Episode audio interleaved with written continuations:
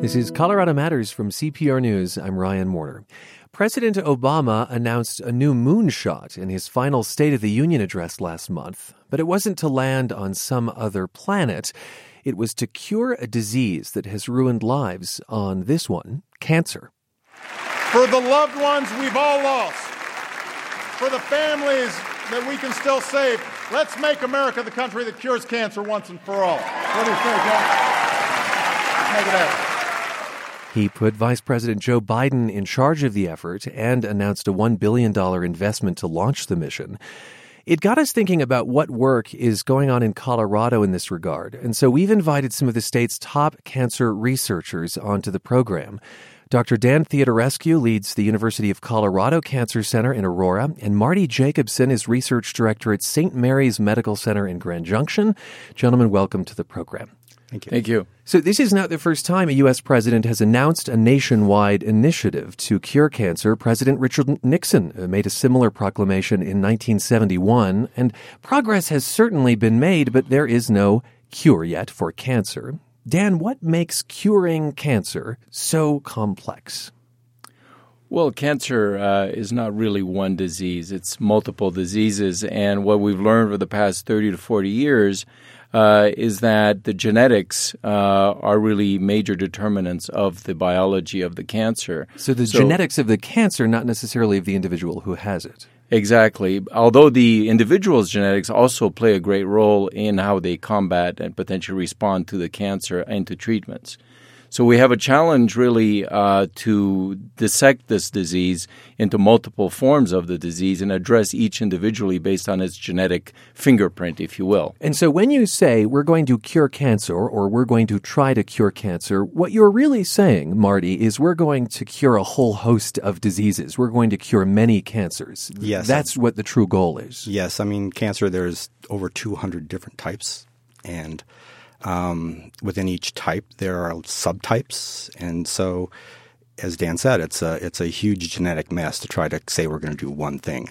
And so, when you heard the president say, "Let's be the country that cures cancer," was that met with exuberance on your part, a little bit of a sigh, and an eye roll? Dan, what was your reaction?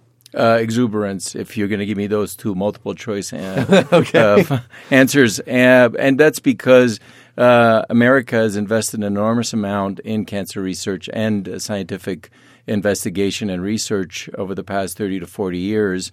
And now we're poised really to make tremendous advances. And uh, the extra funding is going to really help us do that. Marty, what was your reaction? Optimism.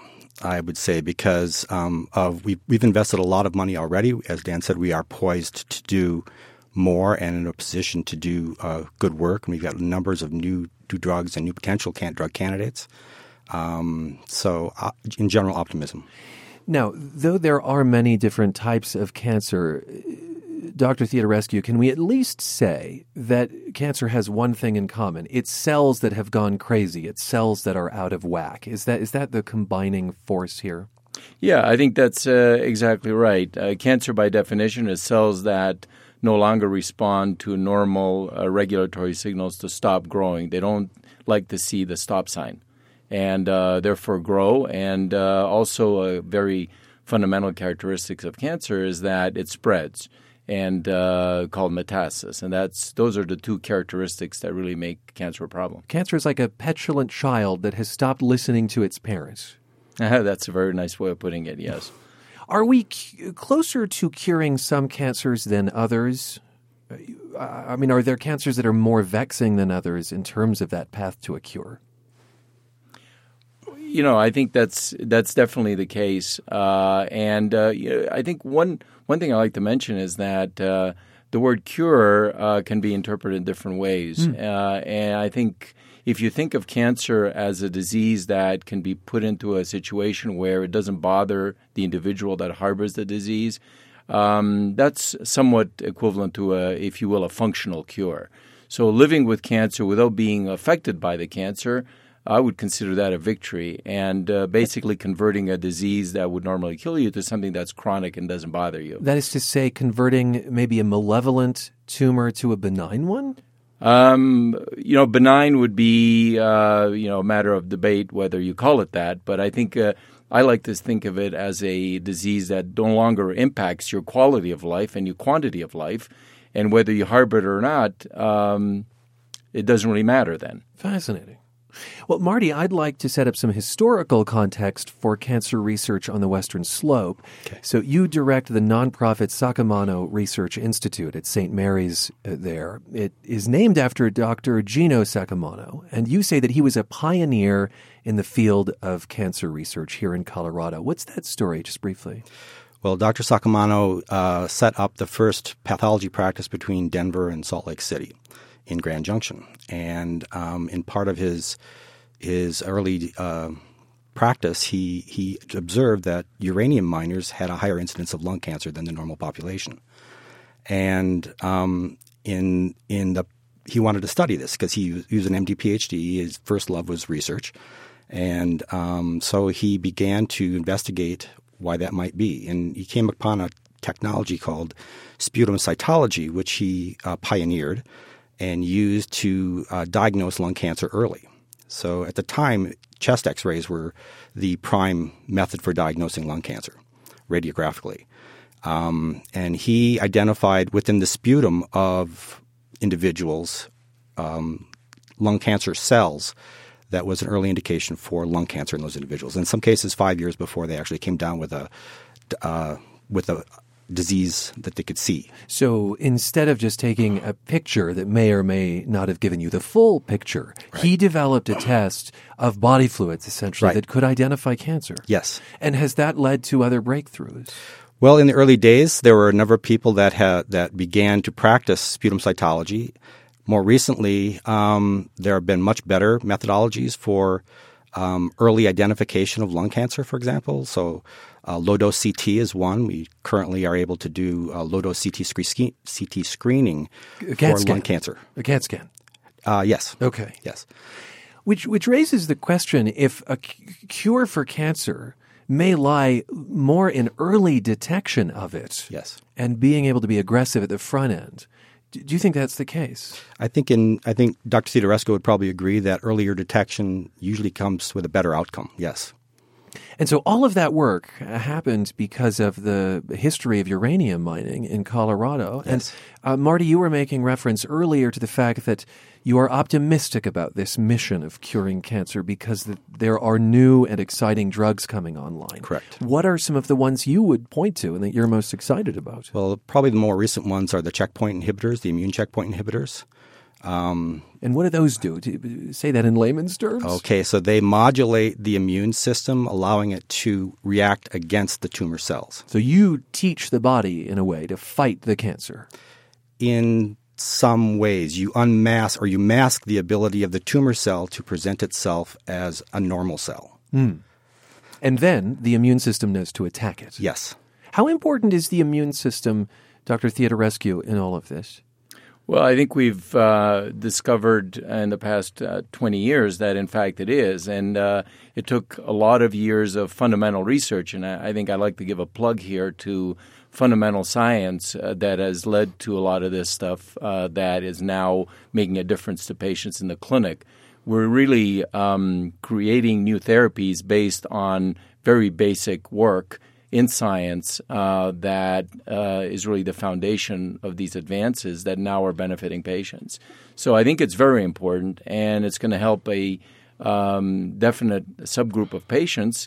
It may not help everybody, but it, we're going to make a significant advance here uh, based on immunotherapy in cancer. And so, very basic science, you say, is leading to very sophisticated breakthroughs. Is, is there an example of that basic science? Well, I, I, think the the same way we understood and are able to treat more effectively HIV um, by understanding the fundamental biology of viruses, uh, we're understanding really how to treat patients with cancer by altering the immune system, and that only is possible by really understanding how the immune system works at the very fundamental level. So basically, curiosity driven research hmm. as opposed to targeted necessarily at a disease was very valuable here for many in many cases. Letting scientists explore without necessarily having a specific goal in mind.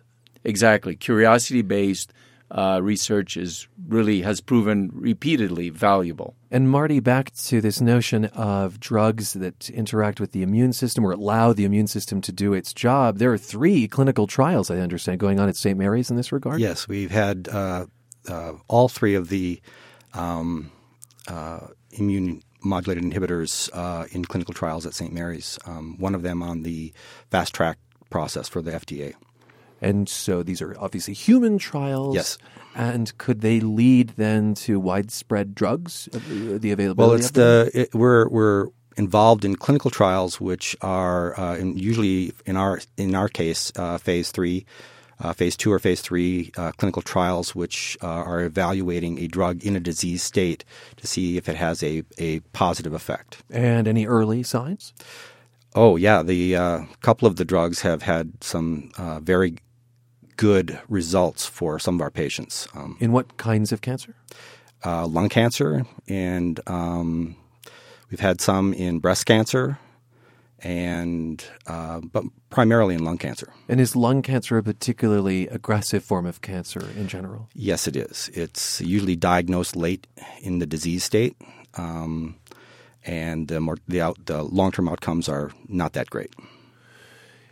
I understand that the, the field really has come a long way since the 1970s when, you know, researchers grew cells in a dish and looked under a microscope. And, and back to this idea, uh, Dr. Theodorescu, of, of genes.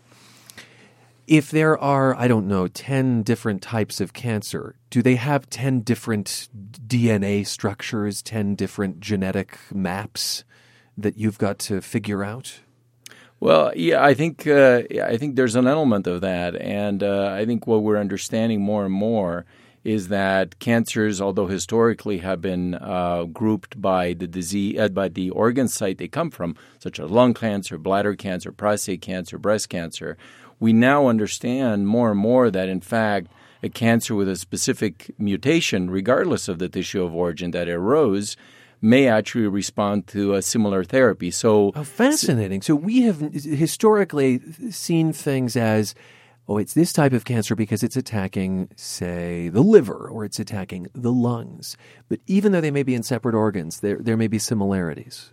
I think that's right. And those uh, similarities have been really uncovered and enlightened by the genomic revolution to really that characterize these uh, genetic changes in cancers and therefore discovering their similarities. Why don't we take a quick break and then pick up this conversation with some of Colorado's top cancer researchers? We are hearing from Dr. Dan Theodorescu, who directs CU's Cancer Center, and Marty Jacobson, who's at St. Mary's in Grand Junction. Uh, they join us after the president called for America to cure cancer. It was in his State of the Union address last month. So, back in a moment on Colorado Matters from CPR News. You're back with Colorado Matters from CPR News. I'm Ryan Warner. Let's return to our conversation with some of Colorado's top cancer research. They're speaking with us in light of the president's call to action for America to be the country that cures cancer. And I'd like to introduce to you a third voice, Professor Tin Tin Su. She teaches biology at CU Boulder. She also founded a startup called Suvica, where she and her colleagues are in the very early stages of developing a new cancer drug. Welcome to the program. Uh, uh, glad to be here. Thank you. So you launched Suvica based on your work at CU Boulder. Uh, the National Cancer Institute, which is a federal agency, re- recently awarded Suvica one and a half million dollars in a contract for research into head and neck cancer treatments. Um, take me back to the moment you realized that you might be onto something big. Well, it goes uh, even before uh, the founding of Suvica. So I'm a basic researcher, what uh, Dan was referring to as curiosity based um, work, and that's what we do. And um, actually, uh, my lab at, in Boulder studies uh, fruit flies, Drosophila, because they're highly resistant to radiation. And so we were studying what radiation does to cells in the fruit fly and how they grow back so regeneration after damage by radiation. And um, we're learning quite a bit about how they do that, the genes that are needed, the proteins that are needed, and so on. And then I happened to meet a radiation oncologist because we were serving on the board for uh, the Cancer League of Colorado. And I was telling him about my results, and he was telling me about his experience treating patients with radiation. And we realized that there were a lot of parallels. So that's how it started. The notion that humans may be able to draw from fruit flies' resilience when it comes to recovering from radiation treatments? That's correct. And when we compare notes, it's not just that the the phenomenon is similar, but also that the genes and proteins that the human tumors use to come back from radiation treatment, so lowering the success of radiation therapy, are similar in fly also. Got it. So it is fundamentally research that looks at why some tumors are resistant to radiation or bounce back after radiation. That's correct. Wow.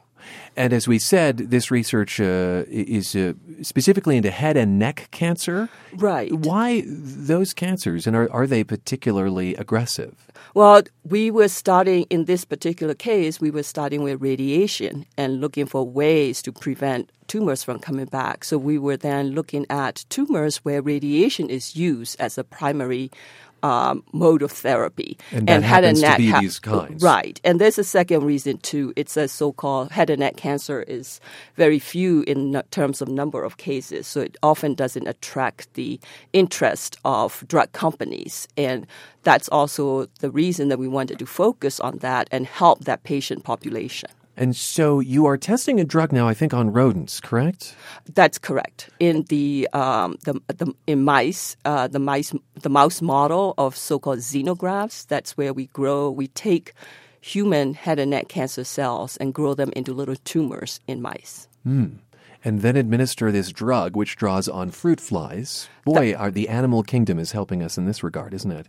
And how are those going so far? What are the results? Can you say? Yes, uh, it's it's gone really well. So just to clarify, uh, we found something in fruit fly, but that's only the beginning. So we um, it's kind of, if you will, the raw form of the the chemical, and we have to improve it and modify it and make it suitable, less toxic, and so on. So that's what we've been trying to do, and we've had some success with that. And that it's for that reason that the National Cancer Institute first awarded us a, what's called a Phase One um, Small Business Innovative Research contract. We completed successfully, and now we're on to Phase Two. Got it. And so things are moving along in this regard. Tintin, you said something fascinating, which is that this research, in some regards, came about because of a conversation with a, another researcher. You know, there was this this moment of um, oh, I don't know, almost uh, synchronicity in that regard. And it makes me think about collaboration and whether researchers working in their labs, uh, Dr. Theodorescu from uh, the University of Colorado Cancer Center, all over the world, are able to talk to each other and how much those interactions might lead to the cure that President Obama called for. Well, collaborations in science are absolutely critical and paramount to making big advances. And, uh, you know, these collaborations, you can think of them at various levels. We think of them at locally and regionally through institutions such as the Cancer Center that brings together fundamental uh, scientists uh, like uh, Tintin with more clinically oriented uh, scientists, therefore catalyzing the type of interaction you just heard about, moving things to the uh, from basic Drosophila research to the clinic. we also The have Drosophila are the fruit flies. the, the fruit Yeah, flies, okay. yes, yes, and um, the fancy term for them. and uh, we also have uh, collaborations at the national level through uh, cooperative groups that the NCI has established to do clinical trials and clinical investigation, as well as uh, groups that uh, have been formed spontaneously, such as the ORIEN network of personalized medicine and uh, targeted clinical trials uh, that we're part of with other cancer centers. So, at all Say- levels, Say more about that, ORIEN. So, So- how, how does that work? so yeah, the ORIEN network is really the it's called the the short form of oncology research information exchange. It's a network that was started uh, about a year and a half ago, uh, and now is about twelve or so members. And what it does essentially is enroll patients um, to then uh, be candidates potentially for new genetically uh, targeted agents. So, and uh, what we're learning now, as we were talking earlier, is the um, we have cancers that are more specifically uh, sensitive to specific drugs uh, based on their genetic makeup, but nobody really has a lot of um, these patients uh, sometimes. And by coming together, we can identify patients throughout the nation that have these genetic changes mm. and therefore enroll them together in clinical trials targeting these genetic changes. And that way, it's not just about connecting physicians, but it's about connecting. Uh, patients, perhaps with rarer forms of cancer, to drugs that may be on the other side of the world. Uh, exactly. That's exactly right. Marty, at St. Mary's in Grand Junction, uh, do you see that these kinds of kismet moments that Tintin was talking about, these kinds of, uh, I don't know, even accidental collaborations wind up being important? I absolutely I see them as being important. I, would like to say that St. Mary's is a community hospital as opposed to the university, which is an academic institution. Indeed. And so one of the biggest, uh, one of the things we need, you should probably we should realize is that community hospitals see probably 75% of the uh, cancer patients in, in the country, so community docs. Um, so there's a huge opportunity to expand research opportunities and collaborations that initiate at academic institutes to community hospitals and include them in the big networks that we're talking about here. Especially given, as you say, how many cancer patients go through right. there. Yes. I'd like to wrap up on the personal. Um, this can't be easy work. I mean, you every day get up and you fight a disease that has claimed lives, many, many lives. How do you do that, Tintin?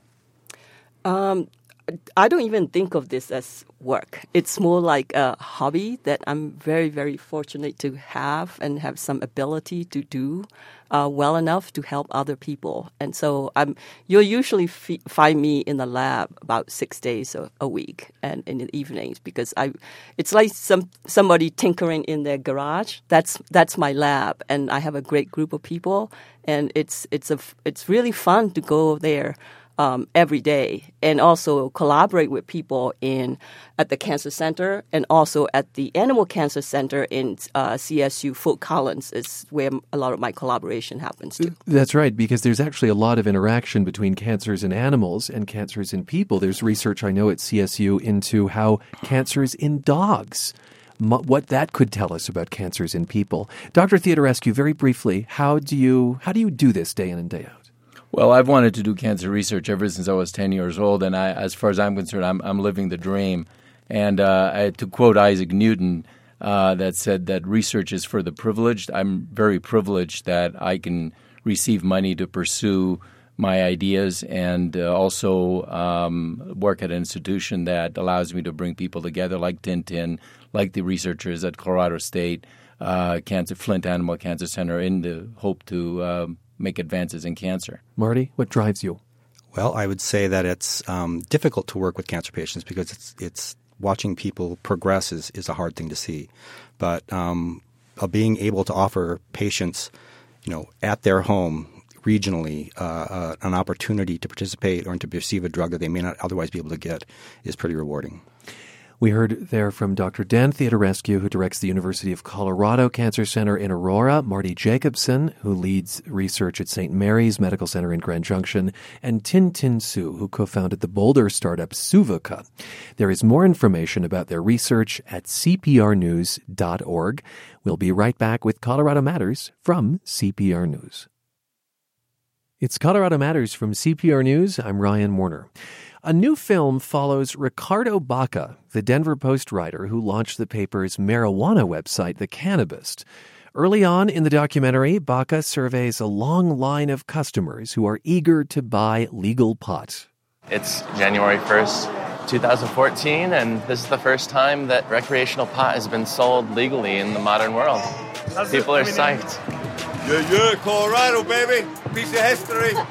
One minute. One more minute. One more minute. Piece of history. The film is called Rolling Papers. It's at the Sie FilmCenter in Denver now and available on demand. Director Mitch Dickman joins me. Welcome to the program. Thanks, Ryan. So, there are any number of angles you could have taken on legalization following, I don't know, a grower or a dispensary owner. Why did you choose to look at this through the lens of Ricardo Baca and his staff at the Denver Post and the Cannabist? Sure. I mean, well, it was a group decision with my fellow producers, Britta Erickson, Katie Shapiro, Daniel Junge, Allison Greenberg Millison, Carl Kister. And we really th- were interested in the idea that journalists are the ones that are helping frame this conversation of legalization. And it provided a nice um, portrait for us to do that. And also, you know, the intersection of declining print journalism and how they're responding to such a monumental time. Indeed. Um, and so, in a way, all of that allows you to look at the dispensaries and the growers because the journalists have this kind of 360 degree view, I guess. Yeah, totally. I mean, we really piggybacked on the great coverage that they were doing. And Ricardo with the Cannabist really focused on both the culture side and the news and policy side. So we were able to kind of pick the stories that we wanted to follow. Describe Ricardo Baca and how he landed this gig. Um, Ricardo Baca is one of the most um, one of the nicest human beings I know. And um, I just think that, you know, the Post knew that he was very entrepreneurial. He had the history as a journalist, you know, being the music editor for 12 years and the entertainment editor as well. And they knew that he was the right kind of person to approach this. But very even keeled, mild mannered, just um, a joy to work with. Yeah, he comes across as really, really kind mm-hmm. and kind of a little unassuming in in the documentary. He also says that that long experience covering music naturally meant that he was around a lot of marijuana and yeah. a lot of its users as yeah. well. Um, he becomes something of a minor celebrity. Uh, people love the idea that a mainstream newspaper hires a marijuana editor. He appears on the Colbert Report, for instance. What will your responsibilities as the pot editor for the Denver Post be? I'm hiring a pot critic from Colorado, oh, Stephen, really? if you know anybody. Yeah. Yeah, yeah. I know a few people, but I need them in my editing rooms. he also appears on The View. Whoopi Goldberg starts writing for The Cannabist. And uh, at one point in the film, you have a clip of Fox News host Bill O'Reilly saying that the Post hired Baca to, quote, promote pot. As you followed him and his staff, uh, including a crack investigative journalist on the, on the team, to what extent did you see their work as investigation versus promotion of an industry? Yeah, I, I, think that they have you know a very high standard of ethics and journalistic integrity. I never really saw the coverage as being promotional, but they weren't naive around their freelancers, um, Rye and Brittany and Jake, and their their passion and love of the plant and how that feeds into the culture side of it. But definitely within the newsroom and the people on staff, you know, they have a very you know strict drug policy, and I don't think that you know they would be in any position to be promoting the drug. Hmm.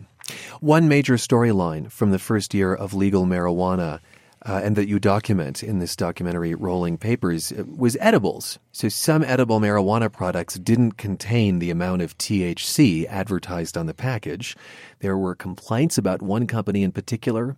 Baca had the products tested, and these chocolate bars contained less than 1% of the promised amount.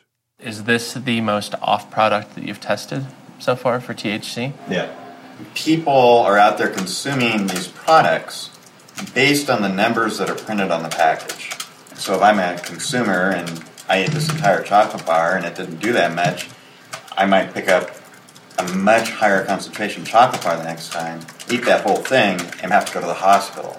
This shows the importance of testing.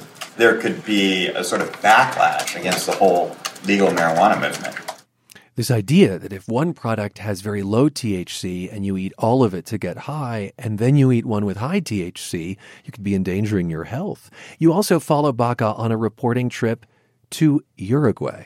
Um, why did you go there? Well, I mean, one of the things that was kind of an elephant in the room the whole time that we were covering this issue was what our federal government was doing with uh, the classification of marijuana and what it might look like if a country were to legalize it. So, because you've got this tension between the state legalizing yeah, and the federal I mean, government not. The number of times they've covered banking issues, or you know, as we we touch on CPS, uh, Child Protective Services in the film, the the federal issues surrounding marijuana are are largely a challenge to the industry. And why does Uruguay tell a, a story? Because uh, Uruguay was the first country to legalize, and it's it's kind of interesting. I mean, what we found out down there was that they definitely they had a government that was supportive of legalizing it, even though the general population was not in favor of it. We have the exact opposite here in the states, and we really wanted to see what it was like with a government legalizing it, you know, nationwide. Was it eye opening? It was. It was a it was a beautiful country, and it's you know a work in the progress. And in a lot of regards, Colorado is much further along in in regulating it and legalizing it than the country down there. Hmm. The film sets the creation of the Cannabist against, um, as you've said, the decline of the newspaper industry, and you know even the closure of the Rocky Mountain News some years ago. Uh, here is a clip from Denver Post writer John Wenzel. For us to at least try something like this, I I think it's it's just almost a survival tactic in a sense. What did you learn about why the Post started the Cannabist? Was it a way to save itself? I, mean, I don't think it's a way to save itself. I think it's, you know, that'd be a little bit naive. It's pretty forward thinking, though. Just on, you know, when I asked Greg Moore a lot about, you know, the newspaper struggling, he said it's been a while since they've viewed themselves strictly as a newspaper so that they knew they had to, you know, devote a lot of attention to online and to different ways to cover um, issues facing our, our citizens in Colorado. And uh, Greg Moore is the editor of The Post. Uh, again, your film is set in early 2014 when recreational marijuana becomes legal in Colorado. And since that time, Baca says the cannabis has become self supporting. We reached him on the phone. The Cannabist is basically standing on its own, it is self sufficient.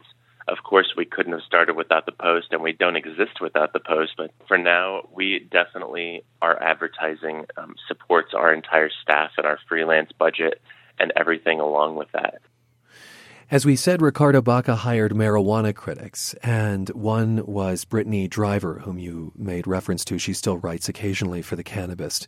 Uh, and she wrote a pot and parenting column because she had a two year old and she calls Child Protective Services for a story that she's working on to get some perspective on parents and marijuana. And she got really nervous making the call. I mean, I seriously almost wet myself talking to CPS because it was it was scary. I, I for one of my articles, I called them to do to just ask like what you know it's legal now. So what should people who smoke marijuana be wary of. They don't want you smoking. So that's that's a primary concern that I don't have someone show up at my door in the middle of the night like questioning me with my articles in hand like look right here it says you're smoking and right here you're smoking. Later in the film, she said some children got taken by Child Protective Services in that first year because their parents were using marijuana. And of course, the notion of children and, and pot has been so huge since the legalization of recreational cannabis. What did you make of that scene when you were filming it? I mean, I found it um, very open and honest, and just an indicator of what a lot of people in Colorado, you know, we don't have a lot of information. I, I myself am a parent as well um, of a young child, and I, I, didn't know what the implications would be if someone uses marijuana and, and, they have a kid. And so, for Brittany to allow us to follow her as she, you know, um, wrote the story that a lot of parents are wondering about as we move forward, I thought was was beautiful. How have audiences reacted to that part of the film? You know, it depends on where we are. I mean, this is still a part of the big culture shift that's happening around marijuana. So we've screened all across North America, and uh, you know, people in Missouri, people in other parts of the country that we've screened still see her as a pretty controversial character and don't quite approve of the parenting style that she is in in every instance I've been around her, I mean, her boy is a beautiful young boy, and she's a great parent. Are there more stories you want to tell from the marijuana industry? No. No, um, no. I mean, there's, there's, it's a, it's, you know, as they've said a lot, it's going to take ten years for us to really have the data to to show whether this experiment is working or not. And I just, I don't have 10 years to be working on this film. So um, I think that we covered it as best as we could in that year one and tried to have a lot of fun with the film. But thank goodness the Cannabist and, and the Denver Post is there covering the things that, like pesticides and, and the stories that are still uh, pressing. I didn't know that. So there's a, the thought that it'll take a decade to get what kind of data? I mean, all of it teen use, um, kid use, crime, uh, the medical impacts. I mean, this this drug's been illegal for 70 years or whatever it's been, and I think that a lot of the the information that you know both proponents and critics want, the data just isn't there. You know, there's a scene where they had a where we had a forum where we kind of poke a little fun at that because that's basically what they're saying is that we don't really know a lot about this substance. So I think as citizens, we have to be a little bit patient to figure out exactly what all this is going to mean. Thank you so much for being with us. Thank you, Ron. That is Mitch Dickman. He directed Rolling Papers, the documentary that you can see now on demand or at the Sie FilmCenter in Denver. By the way, when we caught up with Ricardo Baca, we asked him what the Cannabist will focus on in 2016, and he says big business. What happens when we have multiple pot shop chains throughout the state of Colorado that have more than 12 shops? Um, and, and some of those investors are now absolutely present in other states. What happens on the commercial side of this when these companies truly start expanding and, and end up becoming a national marijuana corporation? That is Ricardo Baca of The Cannabist, and who also stars in Rolling Papers, the documentary. Your feedback after a break. This is Colorado Matters from CPR News. It's Colorado Matters from CPR News. I'm Ryan Warner. Ahead of Super Tuesday, we've been reporting on Colorado's caucus system, and many of you have written in to say you're not a fan of the caucuses. Let's hear your responses now in loud and clear. Richard Johnston says, We are parents of a six year old. One of us will have to leave the caucus at some point. That disenfranchises half of our household. They might have been good for a time when voters didn't know what candidates stood for and could learn about them, but in today's information age, they don't make sense. Bonnie Carney of Fort Collins writes, Horrible process. I have spent too much of my afternoon trying to figure out where I have to go to caucus. I support changing the process so more citizens can participate. Why should a small group of activists decide whom we get to vote for?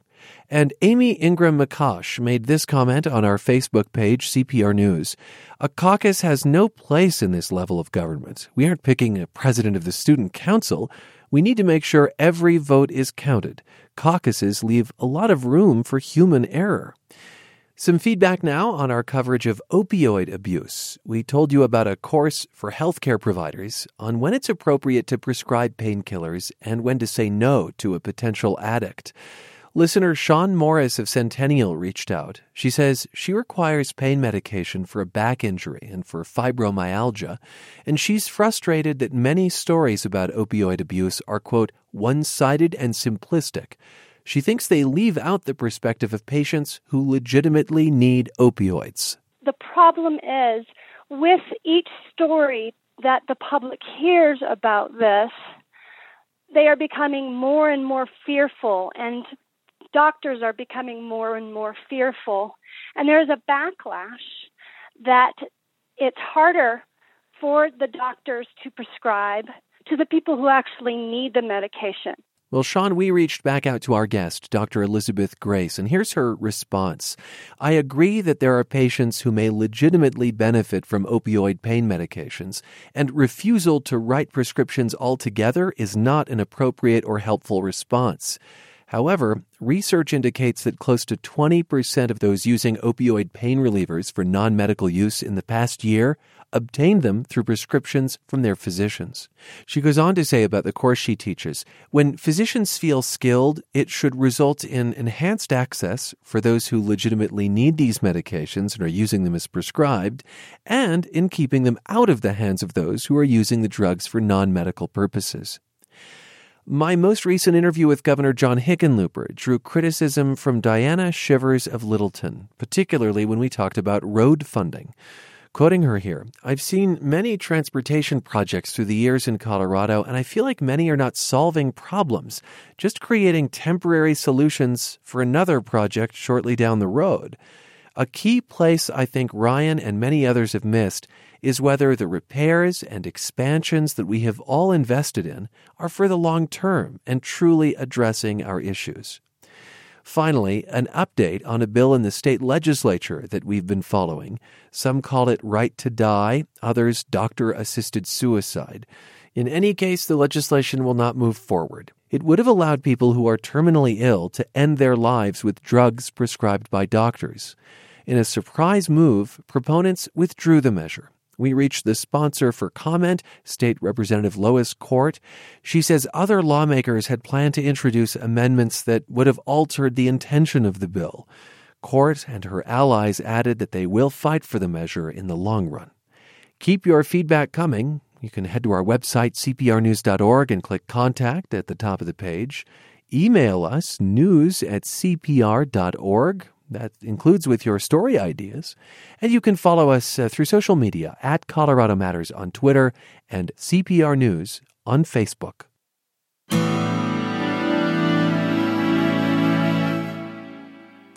For three decades, an unusual store called Architectural Salvage has been a Denver institution, attracting people with old homes who want to replace a fixture with something authentic.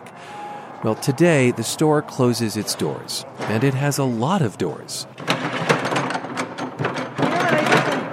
A customer checks out a pair of pocket doors, seven feet tall, made of wood with brass wheels at the top. So these are 40% 40% off, yeah. Nearby are cases of doorknobs, hinges, spindles.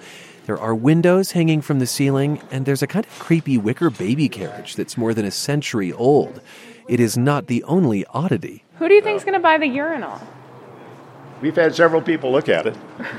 Co owners Roger Johnson and Betsy Werhane are moving to Tucson to retire. They couldn't find a buyer for the store, so everything was marked down. These shelves were just chuck full, and now they're empty, almost empty, which is good. The merchandise at Architectural Salvage is almost all from the 1880s through the 1930s, what the couple thinks of as the era of Denver when all the old homes were built. Everything was, you know, pretty much built by craftsmen up through about the 1920s. And then uh, in the 20s and 30s, they started to go a little bit Art Deco, and then uh, everything started being mass produced after World War II and a lot of the the quality and the and the detail that had been in the Victorian area in earlier periods was pretty much gone. Everybody had money after the war. Everybody painted their woodwork. Everybody carpeted their floors, and everybody remodeled their bathrooms and kitchens. Yeah, they did that to all the old houses. So, yeah, there was no great appreciation of, of what people had. But Denverites did start to see the charm of their old homes, which is what kept this place in business for so long. After the couple closes the store tonight, they'll open one last time, March 12th, for an auction. They hope to sell off most of what's left all those doors, a small organ, and, if the price is right, a pair of hand carved wooden columns that Werhane says came from Guatemala. And those, if they don't sell in the auction for a good price, I'm keeping. That's probably going to be the only thing that has a reserve on it. And whatever's left of the metal hardware. We're taking it because we're going to sell it on eBay in our retirement. We have to have something to do. Oh, I get it. Oh. I need to send it to my contractor. Okay, see if he can make things work. You can see photos of architectural salvage and the couple behind it at cprnews.org. Two young entrepreneurs in Fort Collins are also salvaging vintage items, in their case, antique pocket watches. And by using 3D printing and some new materials, they're turning last century's technology into something thoroughly modern. Kurt Nickisch from WBUR has the story. When they were undergrads at Penn State, R.T. Custer and Tyler Wolf had a business idea, and they pitched it at entrepreneurship competitions. Custer remembers all the other students were coming up with smartphone apps and web products. And when I walk in and pitch my physical product, all of the investors and everybody there immediately tunes out because, you know, who's this guy and what is this physical product that's 3D printed that he's putting in front of me? And That was so frustrating. But like good entrepreneurs, Custer and Wolf did not stop at frustrated. Wolf says they forged ahead at the 3D printing lab on campus. We use a stainless steel 3D printed piece that's then infiltrated with bronze. So we get this incredibly unique look of the molten bronze actually coming out of the pores of the stainless steel, which is something that's impossible to achieve using traditional manufacturing methods. That modern technology with the Bronze Age look, they use that to make cases for wristwatches. We had no idea that nobody makes a 100% American made watch. So, as we were looking for a timepiece to use in our watch, we were forced to look vintage. And they do that by salvaging pocket watches made decades ago in Waltham. We started on eBay just buying watches. We bought probably 20 to 50 watches before we ever launched our company on Kickstarter. I sat in RT's basement and I took apart a watch every day and tried to put it back together to find out how it works and what makes one watch better than another. It's a tiny little engine that was built over a hundred years ago and we cleaned it, oiled it, and wound it, and it worked. We don't make things like that here anymore, and, and we need to. Today, Wolf and Custer revived those Waltham pocket watches for daily use as wristwatches on an old farm in Fort Collins, Colorado. Outside their workshop, a sign says the name Vortic Watch Company. Inside, ball peen hammers and leather punchers hang next to a 3D printer and a laser engraver. And then here we have our, our dial repository here. Employee Jimmy Looper sifts through a bag of vintage watch faces. When we need uh, a dial, if we have another one, we can rummage through here and see if we can find anything. One dial from 1908 is crisp white enamel, Arabic numerals in sharp black with a recessed circle for the second hand. Another from 1936 features Roman numerals under a golden patina of light metal scratches. Looper says both dials were made on the banks of the Charles. Now, the first thing I think of is, you know, what's the history of the watch? Who wore this? Who used it? You know, what has it been doing the last 50 years? Has it been sitting in a drawer or, or whatnot?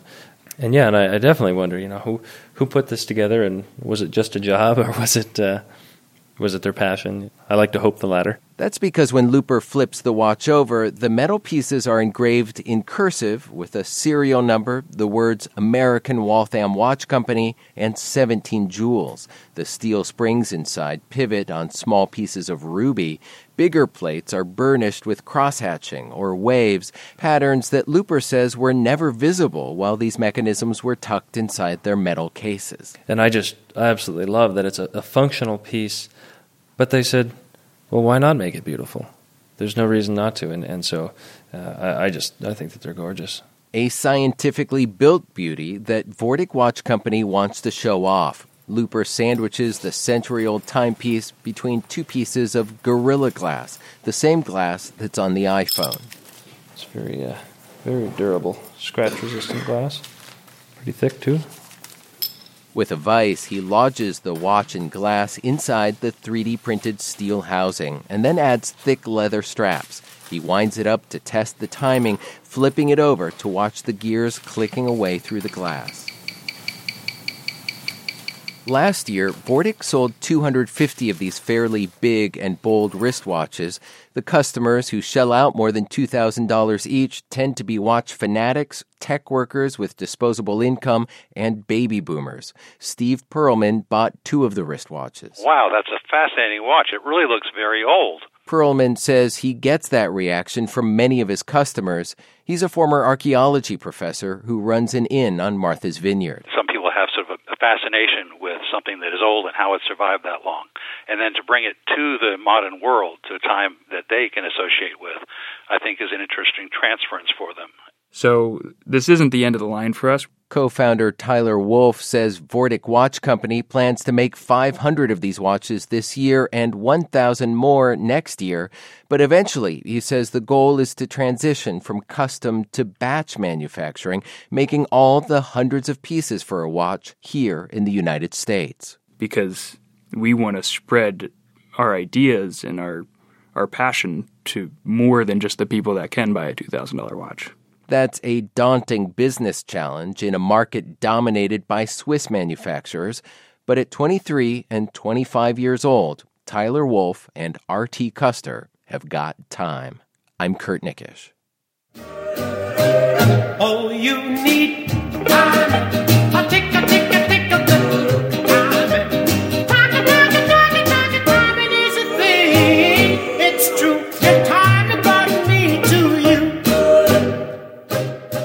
That's Colorado Matters. I'm Ryan Warner.